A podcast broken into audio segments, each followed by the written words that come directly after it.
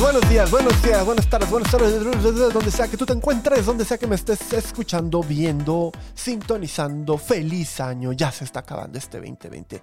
Ya estamos hartos, faltan unas horas. Esto va a salir hoy mismo que lo estoy grabando. ¿Por qué? Porque quiero, porque puedo, porque necesito platicar con ustedes y decirles, el 2021 nos la va, mira, no me están viendo en, en Spotify, pero estoy haciendo una seña que ya ustedes ubican en México, a lo mejor en otros países también.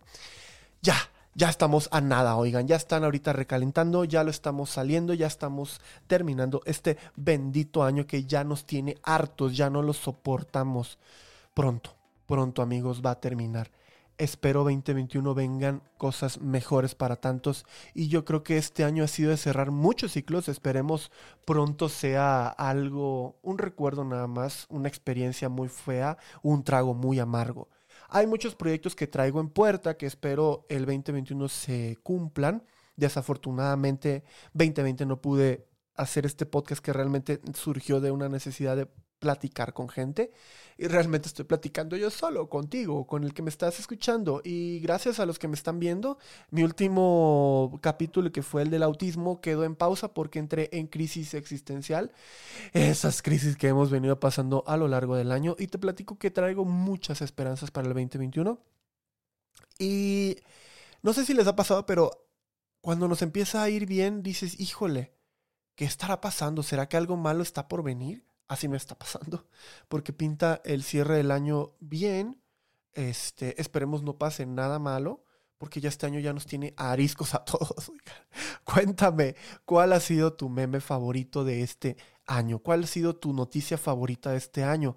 En lo personal, mi meme favorito es el de la niña con el pastel de su hermana. Mi chisme favorito del año, la panini y todo lo que sucedió me ha tenido al borde del hilo. Mi película favorita casi no he visto películas. Mi película favorita, bueno, La Liga de la, la, Liga de la Justicia Oscura. Esa, eh, digamos que es mi película favorita de este año. Mi serie favorita de este año, mm, digamos que... ¿Cuál será mi serie favorita? Un anime. Kimetsu no Yaiba. Kimetsu no Yaiba es mi serie anime favorita si me equivoqué en el nombre, o Demon Slayer, que sí era Kimetsu no Yaiba. Bueno, ahorita les busco el nombre, pero en el Inter, veme contando, ven, vamos platicando, vamos desahogándonos, porque hay demasiado tema horrible en el mundo como para venirnos aquí a llorar. Ya basta, ya basta de esta situación. Estoy harto, estoy harto, estoy harto. Kimetsu no Yaiba se llama, órale. Mi memoria sigue funcionando, ¿cómo? No lo sé ya estoy grande. Voy a cumplir ya 33 años, oigan, ya estoy viejo, ya estoy anciano y no maduro. Y creo que no voy a madurar nunca y creo que no quiero madurar.